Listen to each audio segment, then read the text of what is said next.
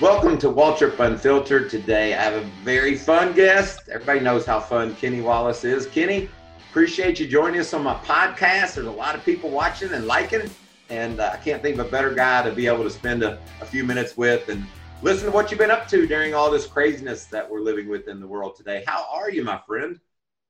I'm doing really good, and I want you to know that this is a highlight in my life. I have been very jealous. I've been waiting to be on your show. Thanks. Well, I've been waiting for you to be here, and I, you know, timing is everything. So a couple of weeks ago, I thought the the the race, the the the week leading up to the Talladega race, that I wanted to have Kenny Wallace because for many reasons, um, Talladega is special to you and I.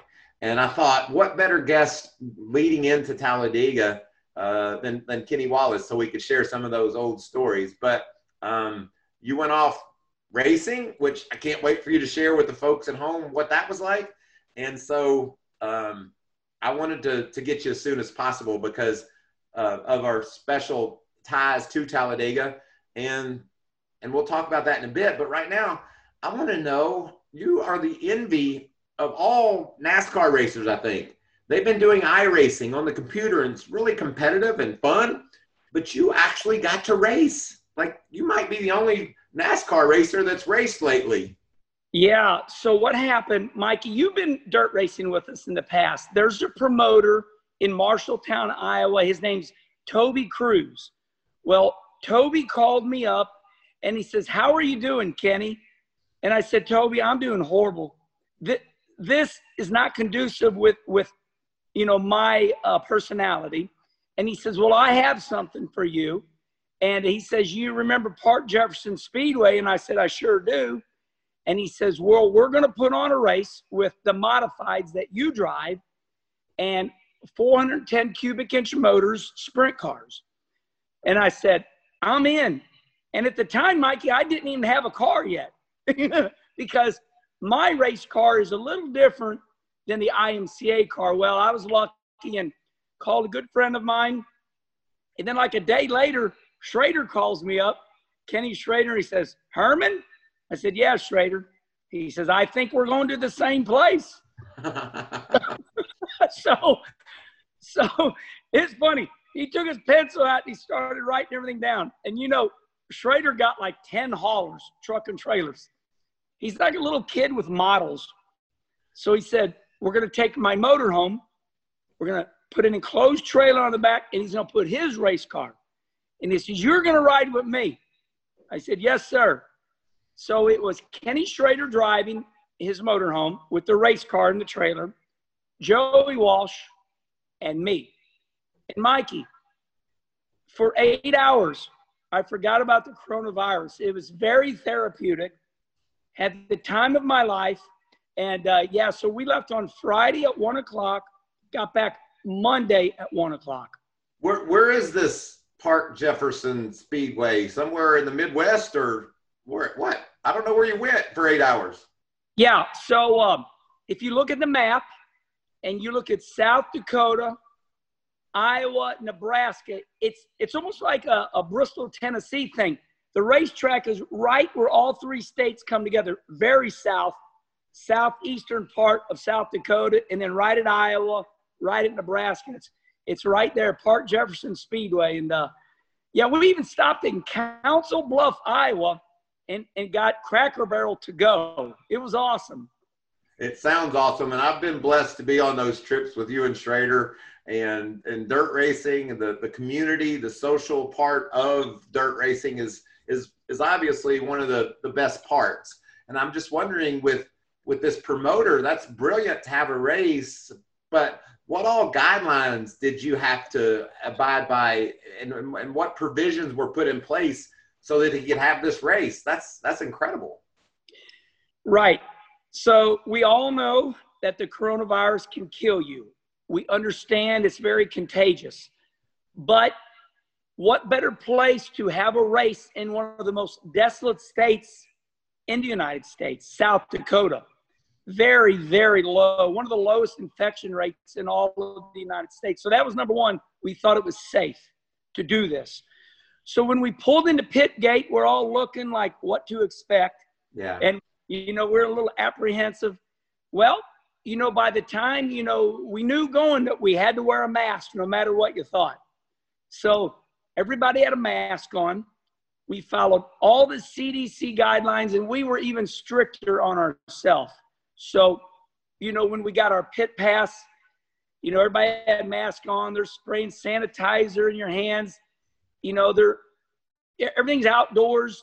Uh, even when we got our transponder, you know, even the NASCAR race cars have transponders. So what they did was instead of having a driver's meeting, they took a piece of paper printed very nicely. They they put the transponder, which was sanitized, and the driver's meeting in a Ziploc bag with your name on it. So there was no gathering for a driver's meeting, and everybody stayed away from each other. But Mikey, for some reason, you know, once you get racing, you know, it, it seemed all normal. You know, once we got going, it was it was fine. I, I imagine maybe one of the best feelings you've had in a few months was cranking that engine up and, and hitting the racetrack. How how how good did that feel for you? Because I know you've been all pent up. You needed to get out. Mikey, you're right. You know, you know me as good as anybody, and I, will be honest. I, am not. I'm not embarrassed to admit it. I was. Uh, I was not doing good in the last two weeks. You know, at first I'm like, I'm okay, uh, because I do like me time. Because I do get exhausted being me. It wears me out. so, you know, I was getting upset because my wife was scared, you know, and I'm like, darn it. And, and it just, I was just not doing good. So from that standpoint, when I got in that race car and fired that motor up, uh, I just felt all my anxiety leave. And, you know, I got on the racetrack and it was me in the race car. And uh, I tell you, I really needed that. I really did. I, I come back and my wife said, when I came back home, my wife Kim said, "Well, it's I'm happy to have my Kenny back." yeah, I'm sure that uh, she was. How many cars were in this race, and and tell me about the, the the, the race itself. How'd you do, and how many guys did you know? Some of the guys you were racing against besides Schrader. How how did it all go? Part of the CDC guidelines was we had to contain the car count we knew that if they opened it up, you'd have over 100 race cars, and that could not happen. So it was an invitational race. What they did is they invited 12 of their local drivers, and there was a total of 32 cars in the modifieds and 32 sprint cars. So 10 people per car. So, you know, still quite amount of people, but the reason it worked good, as you know, it's South Dakota. So the pits were huge. And we were able to park the truck and trailers 30 feet from each other. So, you know, uh, that's the way they contained it was, you know, only 32 cars invited. So it was invitational. But Mikey, where they hit a home run is they did this pay-per-view deal. And they made a lot of money that's awesome. It, it, it worked really well. Well, when you hit the track um, and and you're you're kicking the dirt up, one of my favorite things to do is when we go to Eldora for the truck race and you bring your modified there. And I watched crazy Kenny Wallace. Everybody thinks just a nut. Go down in turn three, have that left front tire about three feet in the air and just hammering the gas. I mean, that you are so good obviously evident by all those trophies behind you. You're so good behind those dirt modifieds. Uh, so how did you perform against against the field in in South Dakota? So I finished um, 32 cars the first night. I finished 12th. Uh, the second night, now we raced at a place called the New Raceway Park, very close, uh, and I finished eighth there. So you know, I was happy with it because I was in another man's race car. And, you know, Mike, at my age, I, you know, I'm going to be 57 in August. Uh, I'm thrilled to death with my life to be able to compete. And, uh, you know, all those years in NASCAR, uh, although I had a good time and it was a great life, you know, competition to kill you. And uh, I was happy, you know, to finish 12th. You know, I tried hard, but you know, like our our dear friend Dale Earnhardt Sr. told me and you, he said, Kenny Wallace, there are thousands of great race car drivers all over the United States. So, you know, I want to be clear, and you know this too. When you show up to these local dirt tracks, it doesn't mean you're better than them. These guys are really good. Yeah, really good. And how'd Schrader do? Was he the same old Schrader, just solid as a rock?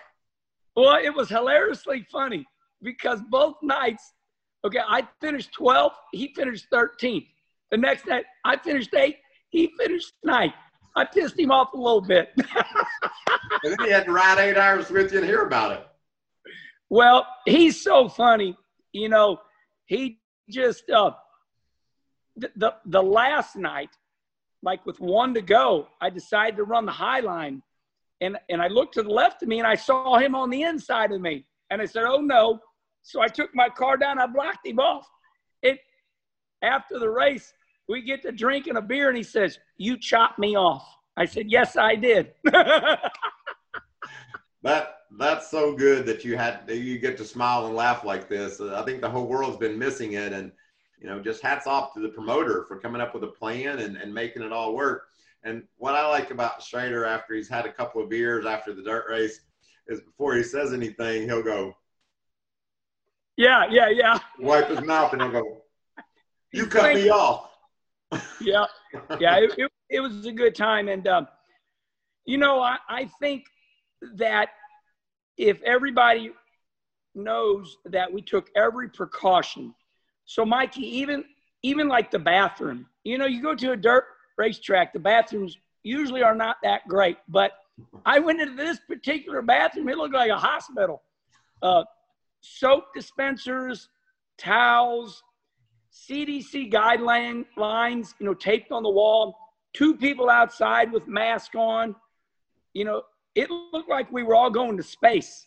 You know, I mean, so sanitary. And then they had a couple people that were like um, almost like EMT responders. You know, they would they were monitoring everybody. You know, you know, because the crew members were going into the grandstands. They were allowing the crew members to go to the grandstands. So while we were racing, you could look up there and there was, you know, decent amount of people watching you. But the the, the you know the the first responders that were there, uh, they would look at everybody and they, you know, they were monitoring the situation. Right, right. Well, I'm glad, like I said, that you got to experience some competition. I know how much it means to you to get out there and mix it up. But uh, prior to that, uh, the grandchildren, the, the pictures, the videos you send on Twitter, they they totally entertain me. I, I love seeing you with your grandkids and and just enjoying life. I, I know I know it's important to, to be able to have some vent and it looks like to me those those little kids are are so special to you and it, it's helping you through these tough times it really is um, i've always loved children. Uh, you know it, it, it doesn't take me long to warm up. You know mikey the most wonderful feeling is you know i'm in my race shop right now as you can tell. But you know the weather starts warming up a little bit. Maybe i might have the doors open. I'll be intense working on my race car and i look and here comes them babies with their my daughters, you know, or their husbands, and man, you just I just stopped doing everything I'm doing, and uh, it it is the best, you know. As you know, there, there's an old joke. If I could have skipped my children and went straight to my grandbabies, that would have been awesome.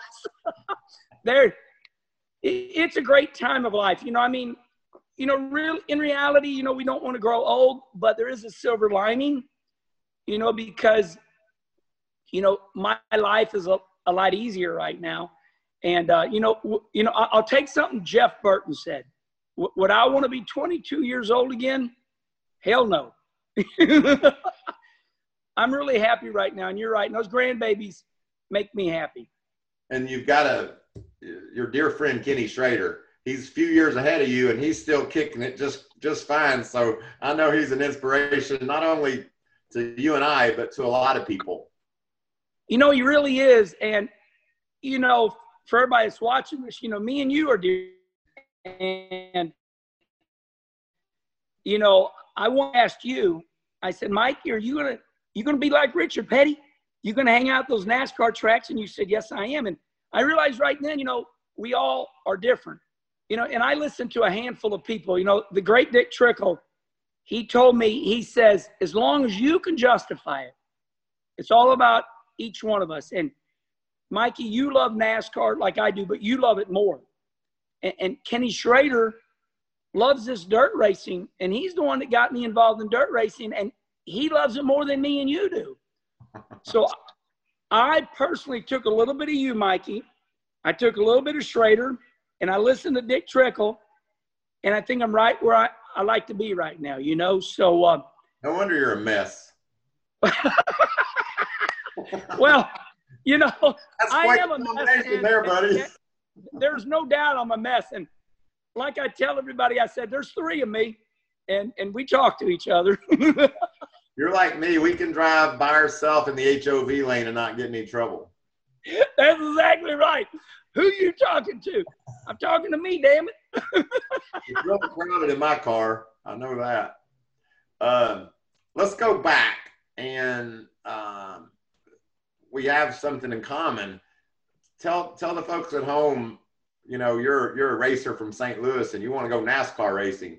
How, how did you how did you get that opportunity? Obviously, we both are really blessed to have um, brothers that made our last names mean something, and we were able to, to to maybe get in some doors others couldn't. What what was your first trip down south to go NASCAR racing? What was that like? So, as you said, everybody knows it. Your brother's Darrell Waltrip, mine's Rusty Wallace. But put that aside for a minute. Uh, when Rusty was racing USAC, everybody kind of noticed me because I was very young and I was working on the race cars. Because, like you, I grew up around racing. Well, it was Joe Ruttman that noticed me. And, and Joe Ruttman got into NASCAR with that Levi Garrett car. And I was down in, um, I believe it was uh, Jefferson, Georgia. It was. It was in Jefferson, Georgia, and it was a short track race. And um, we were at a McDonald's, and it was Joe Ruttman that uh, said, "Hey, you know, w- would you want to be a NASCAR crew member?" It was that moment, Mikey. It wasn't Rusty. And I said, "Let me think about it." So in 1984, me and my wife, you know, at that time, me and Kim weren't even married. And we went down there off of Tryon Street, Dove Lane, Dove Lane Road Apartments. And uh, 1984, I become a crew member. And then, of course, Jake Elder was the crew chief. Jake quit. They looked at me and said, You're going to be the crew chief. I'm like, What? so here I am, 1984 in NASCAR Cup Series and I'm not even a race car driver. I'm just a crew member. Have you driven anything yet at this point? No, no, no. So then, after 1984, you know, it just got to be where, you know, that's that's a whole nother story. But I end up moving back to St. Louis, and I got lucky. And John Childs, with Child's Car. He was a sponsor for Rusty. He literally called me up and said, Herman, you want to go racing? And so John Childs, he bought my first frame and cage from Dylan, Dylan Chassis. And then my, uh, you know, I, I begged, balled, and stole, and I built my truck. And my wife bought my first Dylan trailer. So 1986, that's when I first started racing in ASA. So Kenny, back up. Just give me a second here because this is I don't think I knew this. That's why I love doing these podcasts so much because you're my dear friend and I did not know that as a 21 year old you ain't raced a car yet. That's that's crazy to me because when I was 12 I got these two guys in town to buy me a go kart, and, and I wanted to be like my big brother. I wanted to go be a driver. I didn't know much about being a crew guy like you did. So um, I just drove from the time I was 12. You you didn't even I don't understand how you didn't say Rusty, give let me drive it. I can drive it. I mean, you were just working on the car. Did you not even did you not think about being a race car driver? Mikey, I wanted to be a race car driver so bad but I specifically remember saying, Dad, can I race? And he said, No. I guess at the time I came along, you know, I remember, you know, the, the, the gas shortage, you know, and, you know, we were all lined up at the gas stations. You know, I was born in 1975, I think. I remember three, four, or five, right along in there. I remember all that. Well, I, I remember my dad saying to me, "No, you can't drive because you know there's turmoil in in the world." And and for some reason, you know, Rusty, I'll never forget. Now, Rusty will tell you right now that he didn't want me to race for selfish reasons because I was a good crew member. And he he didn't, you know, and Rusty, like Darrell, very focused. Yeah. You know, that you know, when you when you're focused, it's all about me. And and there was just, you know, there there was mom, dad, Rusty, Mike, and me. You know, it was just all boy house and a lot of testosterone going on, and it was, you know, everybody was kind of fending for themselves, even though we were a family, and I just couldn't get my act together to be a race car driver, you know. Well, thank God for Mr. Childs giving you a call. Did that come out of left field to you, or did you like, wow, this is pretty cool? Oh, it, it came out of left field, but you know, I know one thing for sure that helped me, for sure, was that I was always with Rusty, and because I was with Rusty, I met Phil Homer at Goodyear. Because I was with Rusty, I met Don Kern that built the motors. So, you know, as a young kid, I knew everybody that Rusty knew. And I remember getting on the phone with everybody because I didn't have any money. Whether it was, you know, getting free shocks or a free MSD ignition box. I begged ball and, you know, uh, I might have stole a little bit. but you know, I mean, that's the way I really got going, and it was rough. You know, my dad told me one time. He says, "You can't, you can't do this. You don't have any money," and I specifically remember him saying that, and it's true. I didn't have any money, and living in a single bedroom apartment. But you know, we all got those stories, but we made it work. Yeah, you did. You did just that. Was your first race uh, in in the Busch Series driving for Dale at Martinsville? Do I remember that correctly? Yeah, so you're an ASA racer, and and you wanted to come south. Uh, did so like my brother. Our brothers are exactly alike, and we ain't too far off from being exactly alike. My my brother, he didn't help me all that much when I was coming up, but you know when when it came time to to tell somebody else to help me a little bit, he he would do that for me. And and I, I is it the same with Rusty? Like he, yeah. he asked some people to give you a hand. Yes. So 1986, 1987, 1988, I did it all on my own with, you know, local help. Well, Rusty would call Dick Trickle and he'd say, How my little brother doing? Now I find this out later on, right? And so it was Dick Trickle was my mentor because Dick knew me as a little crew member, you know, and I'll never forget it. It was crazy uh, November of 88, maybe a little bit earlier. Um, you know, he ends up, uh, Rusty ends up calling me. And he says, Herm, of course, that's my nickname. He says, Do you want to run in the Busch series? And, and I'm serious. At that time, I didn't really, even though I was, you know, a crew chief, you know, the Busch series didn't really register to me that much. And I said, Oh my gosh, yes. So Rusty was able to, um, from them, from right at that moment, I think that's one thing, you know, about Rusty. He, I would have never made it without Rusty. So Rusty, the first three years, kept an eye on me. But Rusty was the one that put my Busch Grand National team together, which is now the Xfinity Series. And I owe Rusty everything. He got me moved down there November of 88, put me in a brand new single wide Oakwood mobile home. Had me a van, a free van. They got to remember this time, Rusty's big time. And so, uh, yeah, so it was all about Rusty 89, 90, 91. And then uh, after that, like 92, I finally got on my own. And uh, man, I was, I was very lucky after that. Well, I think I remember this, and you know how you remember weird shit, and I don't know why it comes to mind, but I remember.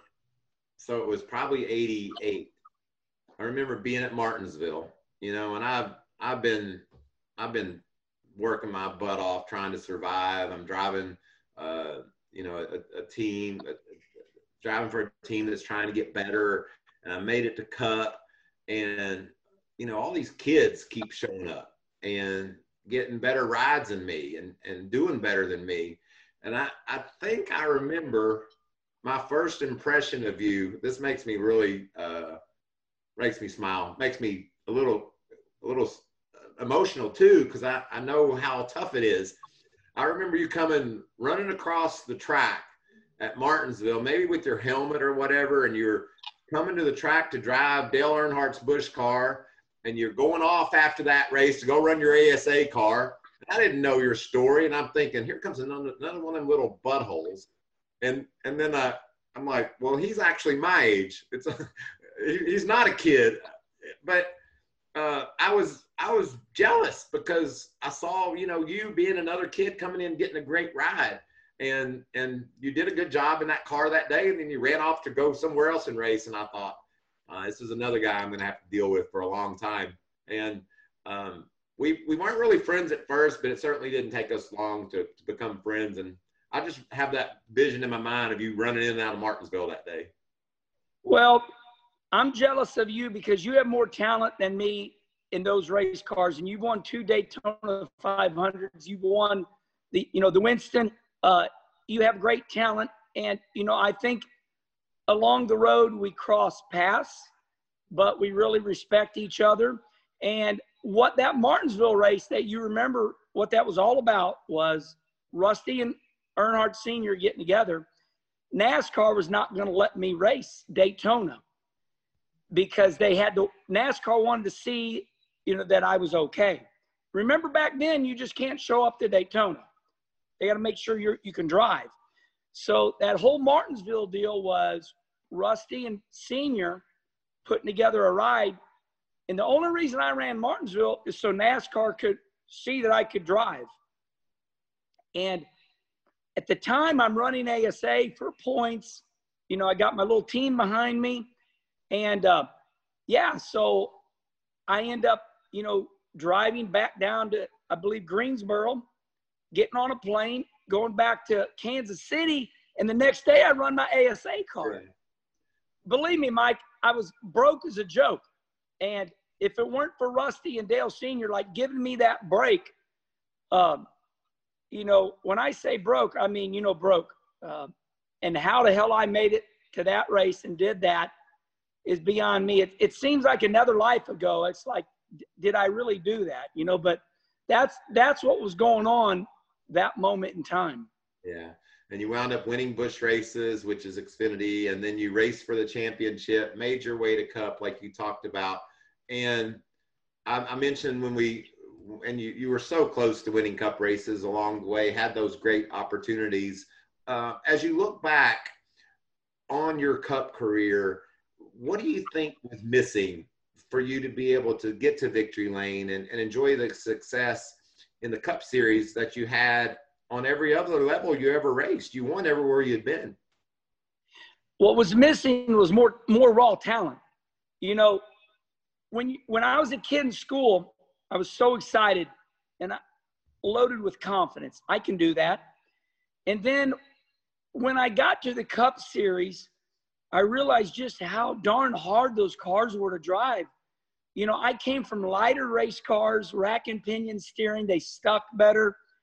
And when I got in a NASCAR race car, it was like, it, it was just a different machine. And I, and I just didn't have, I didn't have enough talent. You know, it was so hard for me to drive those cars, you know, with, with that much talent. Now, I do believe that as I look back on it, if I would have grew up around those type of cars, maybe maybe I would have been a little bit better. You know, um, I'll admit it. Um, running in the Cup Series, now that I look back on it, was some of the worst times in my life. Uh, I was miserable.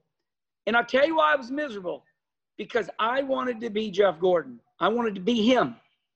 And, uh, you know, it, it wasn't until about three years ago where, you know, I was happy again. So When I lived in North Carolina, I was fun, but I was like a sad clown. You know, I would go back home and just just devastated. You know, now I will say this though. 1989, 90, 91 were the times of my life. Because when I ran in the Busch series, I was running good. Yeah. And I was happy. It was only until I went to the Cup Series I realized, holy crap, these guys are going down to the corner 200 mile an hour, and these things are loose, and I'm like, I'm gonna kill myself, you know. and, you know, and it was just really, really hard on me. Yeah. And I couldn't, I couldn't explain exactly what I needed, and I tried, and you know, and I tried and I tried. Well, I, I just I feel like you're selling yourself a little bit short, in my opinion. And believe me, I lost I lost the most races anyone ever lost, and then won one. So I've been down there where you are, but circumstances make make such huge differences. Getting at the right place at the right time, and there's been a lot of guys come along that that just just wound up in a better spot than maybe you and I did for a while. Getting the chance to drive for the Wood Brothers in in '96 to me was, was the first big deal that happened to me. I like, I gotta win in this car, and and uh, you know, I won. I won. We won the All Star race, but then after that, you know, it just didn't seem to go as well as I'd hoped. And and I would probably be sitting here telling the same story you're telling if I didn't have one guy that believed I could win, and that was Dale. And he he just said, "You'd win in one of my cars. I promise you'd win in one of my cars." and you know he, he he just he just made me a winner because of the way he talked to me and the way he treated me and I talked about Talladega, and, and we just we just would have been here this past weekend. Um, I've got a couple of great memories with you at Talladega, but the first one I want to talk about is is the 2000 fall race and that incredible charge to the front that Dale made with you right on his bumper how special is that memory for you? And and it'll go down in history as as Dale's last win, and and you were a big part of that. So the first thing to be told about that race is kind of like you with the Wood Brothers. I had finally got hooked up with Andy Petree, and his super speedway program was out of sight. It was awesome. So now I'm in a competitive car and it was competitive. Uh, that's number one. So, you know, the way I ran those races was if I could lead, I could lead, but I could never really lead. And I would always have, I told Jimmy Elledge, my crew chief at the point, I said, let me know when it's 25 laps to go.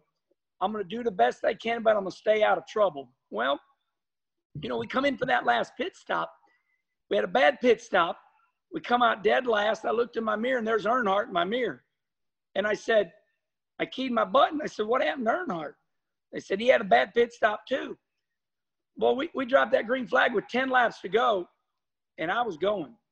And um, I got picked. I think it was going into turn one, and, and Senior got back by me. We go down the back straightaway, and I end up behind him for some reason. Timing and circumstances and he's wearing those white gloves. And, and, and he, yeah. And, you know, it, it's, it's, it's like, oh my gosh, Dale Earnhardt's talking to me. Yeah. yeah. He says, come on, help me. and that's all it took. And I'm like, oh yeah, you know? so um, from then on, you know, I knew that I couldn't let anybody between us. And no matter how hard I tried with that, with that rules package, you couldn't hit them. You know, I could only get to them. If you could hit them, it was luck. You know, I, you, you'd be struggling. It was like little, with that rules package, you know, you couldn't really get to them. But I stayed right there. And I'll be damned, you know, if, if we made it to the front. And uh, I think after that, you know, so much took place. You know, I get out of the race car and all over the loudspeaker, all I heard was Dale Sr. going, you know, if it weren't for Kenny Wallace, I would have never won the race. And I'm like, me? you know, then, then it's like a week later, every fan in the United States is I like I like you, Kenny Wallace. You know, you helped Earnhardt win. You know, and then then the story turns tragic. You know, as you know, you know, we lose senior, and then then there's more meaning to the race. You know, because it was the last win of his life, and uh, you know, sadly, people say to me, "What's your most memorable race in your life?" I said, "I finished second. You know, it, it was that race. So you know, just a fun race. Then, be, then became different, you know, after he passed away. You know, another thing that we have in common, people ask me what my favorite moment was in NASCAR. And, and my answer is just like yours. You know, it's when I finished second to Dale Jr. at Daytona and the celebration we had, how special that was. You know, obviously 20 years later, it's pretty cool to have a Daytona 500 trophy. I'm glad I got that. Them. Yes, sir. But uh, you know that moment, that that moment is something I'll never forget. It's it was the best moment of my my career, and I didn't even win. So believe me, buddy, I know how it feels to have your best memory be a second place finish. You, you know, Mikey, I also think at that time you know, there's no doubt there's for you, you know, I remember your moment well. 250,000 people in the grandstands. And, you know, the, the noise was so loud, it was deafening in a good way. I'm getting goosebumps right now. I got goosebumps talking about you there. I got dumb tears. Yeah, I mean, you know, it was for me and you. One thing that I can definitely relate with is for me and Earnhardt at Talladega, I'm telling you, I'm telling you, my hand on the Bible, I could hear the roar of the crowd on the last lap through my motor noise. Yeah. And you, I could never say that. I mean, that's that's actually silly to say, but I could hear it. Yeah. And and that's the way I remember you and Junior was. Oh my gosh, you know, you know, two hundred and fifty thousand people just when you were hugging him, I'll, you're right. I'll never forget that as long as I live. Either it's burnt into my brain. Right on. Uh, so those were those were emotional as we look back. You know, very special times. Um, but my first favorite Talladega memory is uh, in whatever year it was. I and I, I, was telling someone this the other day. I, I, finished second at Talladega to Dale Jr. He won. I was second, and you finished fifth in the number double zero Aaron's Dream Machine. Okay, let me let me just tell you what about that. We built that. We bought that car, used car from DEI, and we rented an engine. Richie Gilmore gave us an engine. We put that car together in a barn behind my house in the country. And we, Ronnie Silver and the boys, loaded it up and took it to Talladega. And we finished fifth in a, in a car we built in a barn. And just how different that is now. You know, you would never finish fifth in a car that you built behind your house now. But what a great day that was! What a great memory. Um, and I still say you finished fifth. You you you uh, finished fifth in my eyes. So, in a funny, sad way, you and I made history. I believe I was the first driver to in NASCAR history, you know, with the yellow line rule. So the you know white flags in the air, and I'm coming underneath Sterling Marlin, and I get my right front, you know, right to his left rear barely, and he turns down. Well, my natural action was turn left. And I didn't even go down on the flat. I remember the car wiggling, and uh, I was underneath the yellow line a little bit. And oh, it was horrible. I remember after the race being so happy and I believe Matt Yocum was going, Kenny Wallace, what a great run. Hold on, hold on. Kenny Wallace, you've been penalized. You're now last. And I'm like, that's fine. Oh, I was I was devastated. And the only thing I could do was use my defense mechanism. I was crushed, destroyed. But I said, that's fine. I know I finished fifth. Yeah. But I mean, we really did finish fifth. But I was made an example that day you know, and uh, it still hurts to this day, but you know, uh, whatever. But but we did run fifth. Yeah, I was your car owner, and my sponsor, Aaron's, and and and the president of Aaron's, Ken Butler. They they didn't give a crap where they put you. You know, you finished fifth to them, and and in, in, in our eyes. So uh, that was a really fun time in our lives, having that chance to run together. We made the the Daytona 500 together with the Aaron's car back in 05. And um, I'm just, I'm glad we became friends and, and I was able to, to, to, I'll say, you know, I was the owner, so I gave you these opportunities, but I gave them to you because my sponsor wanted you in that car. My sponsors and my team wanted to work on a car that you were driving. So um, thank you for, for, for those memories. Well, that, that's, that feels odd to me because you know, I, I've thanked you a lot, but you you know I've told you a hundred times, Mikey, thank you so much. And you know, I want to tell you, for me, the most memorable dr- moment for me driving for you was a very strange moment that a lot of people don't know about. It was, you know, when I went to Daytona to make the Daytona 500 driving for you, it was the gold car, Aaron's car. Uh, I'm coming off a turn four to the checkered. I'm not in the Daytona 500. I had to pass Jeffrey Earnhardt to finish, you know, in, in the transfer spot.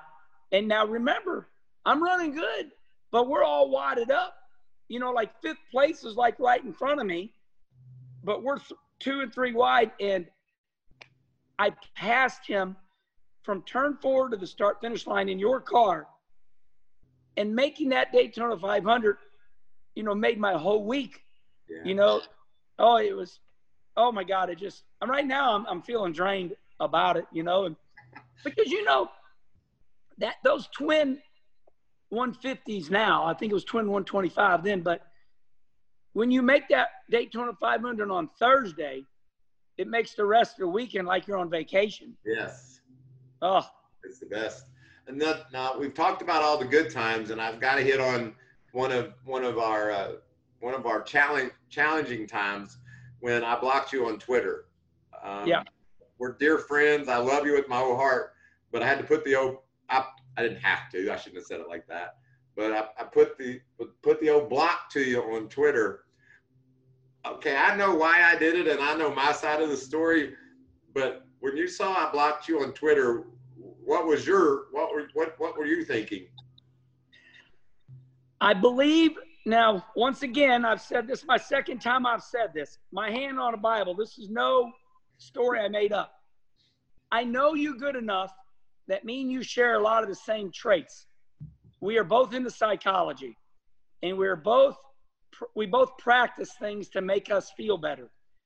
I knew that I crossed some type of boundary with you, and I knew what it was you know, I, you know, you always say, you know, be kind, you know, or leave.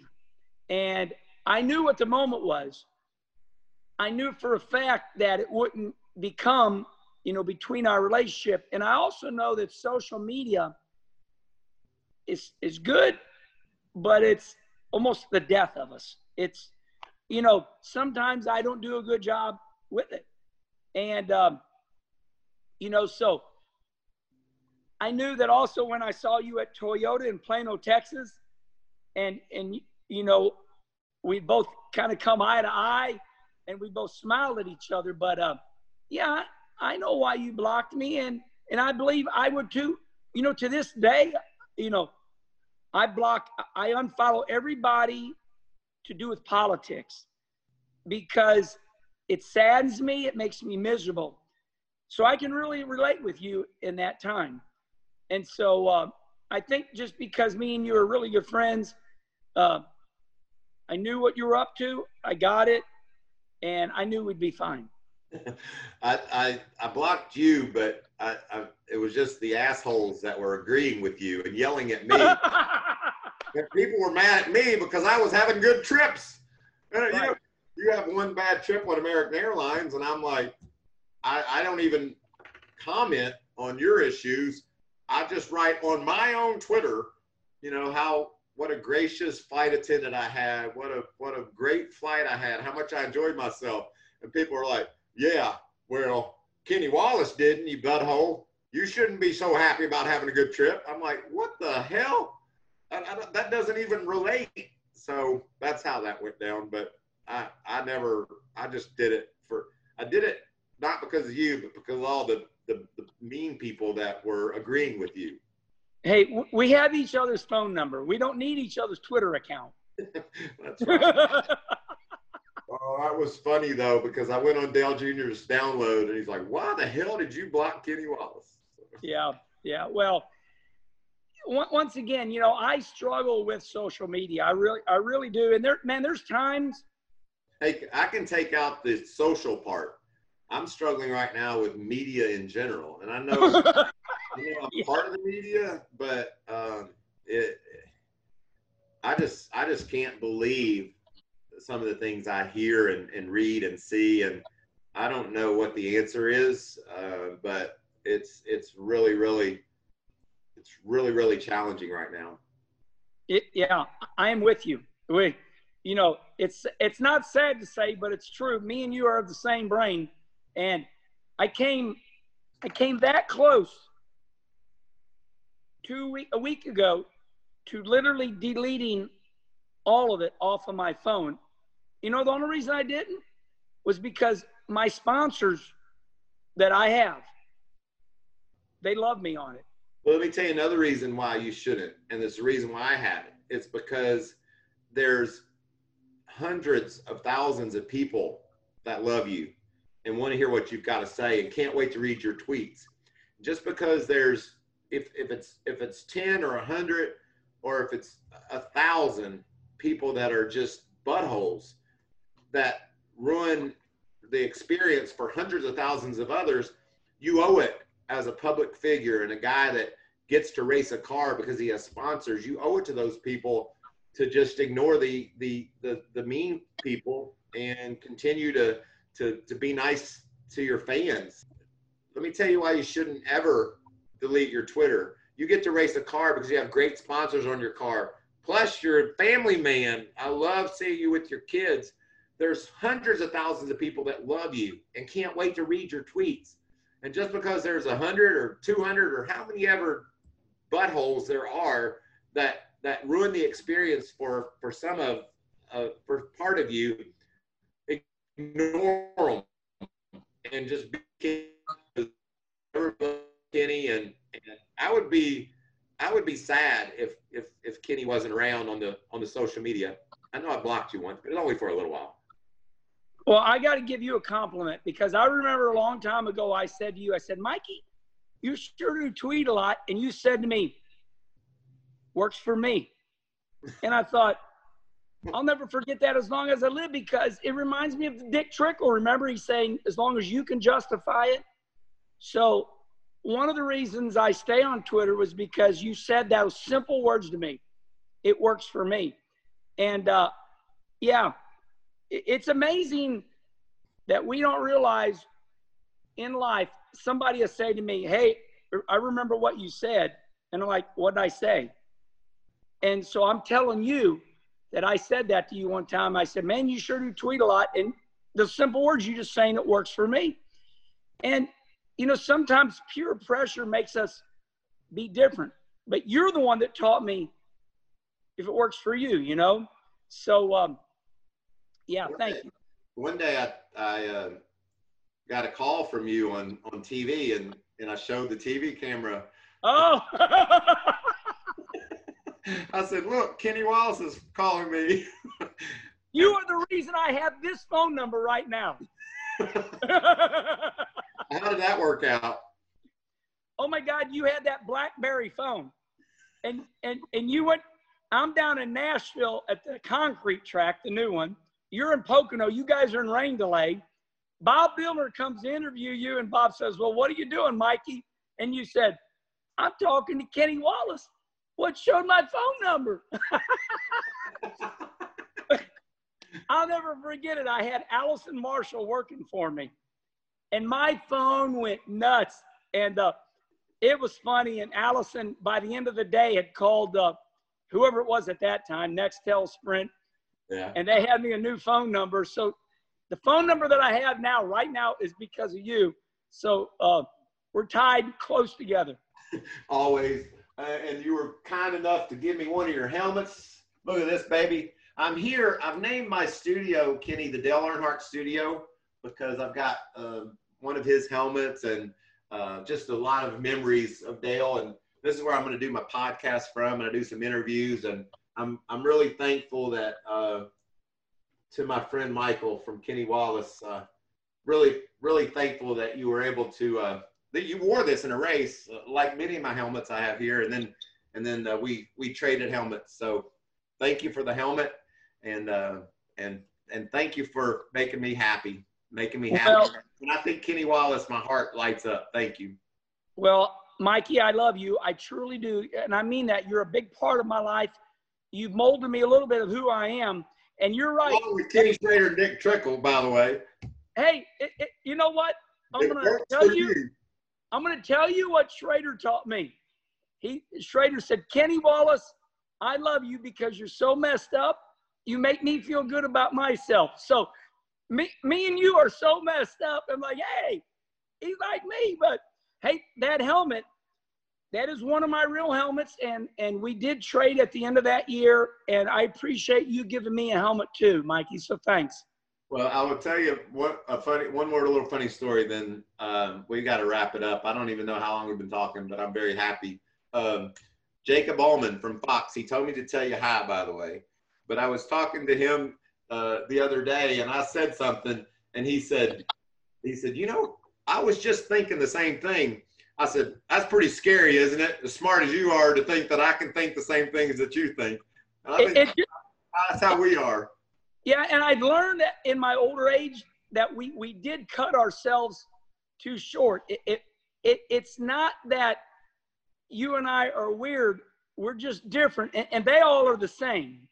Me, me and you are awesome because we're different from all them normal people. That's right. And it's a good thing, isn't it? all them weirdos, you know. Well, take care out there in St. Louis, Missouri. Hope you get to go back racing again soon. All right, Mikey, and I, I'll I'll see you down the road. I don't know when, but I love you. I love you too, and you tell Schrader that uh that I miss him. I will. Bye bye, buddy. Well, that was a lot of fun. I knew it would be. Kenny Wallace and I, we're kindred spirits. We've always been, uh, we've always been a part of each other's lives. So thank you so much, Herm, for joining me. And listen, if you're watching at home on your favorite podcast app, be sure to add the Fox Sports YouTube channel and check out Waltrip Unfiltered. We love bringing you these stories and and learning from some of the stars of NASCAR. So appreciate you tuning in. Can't wait to talk to you next week.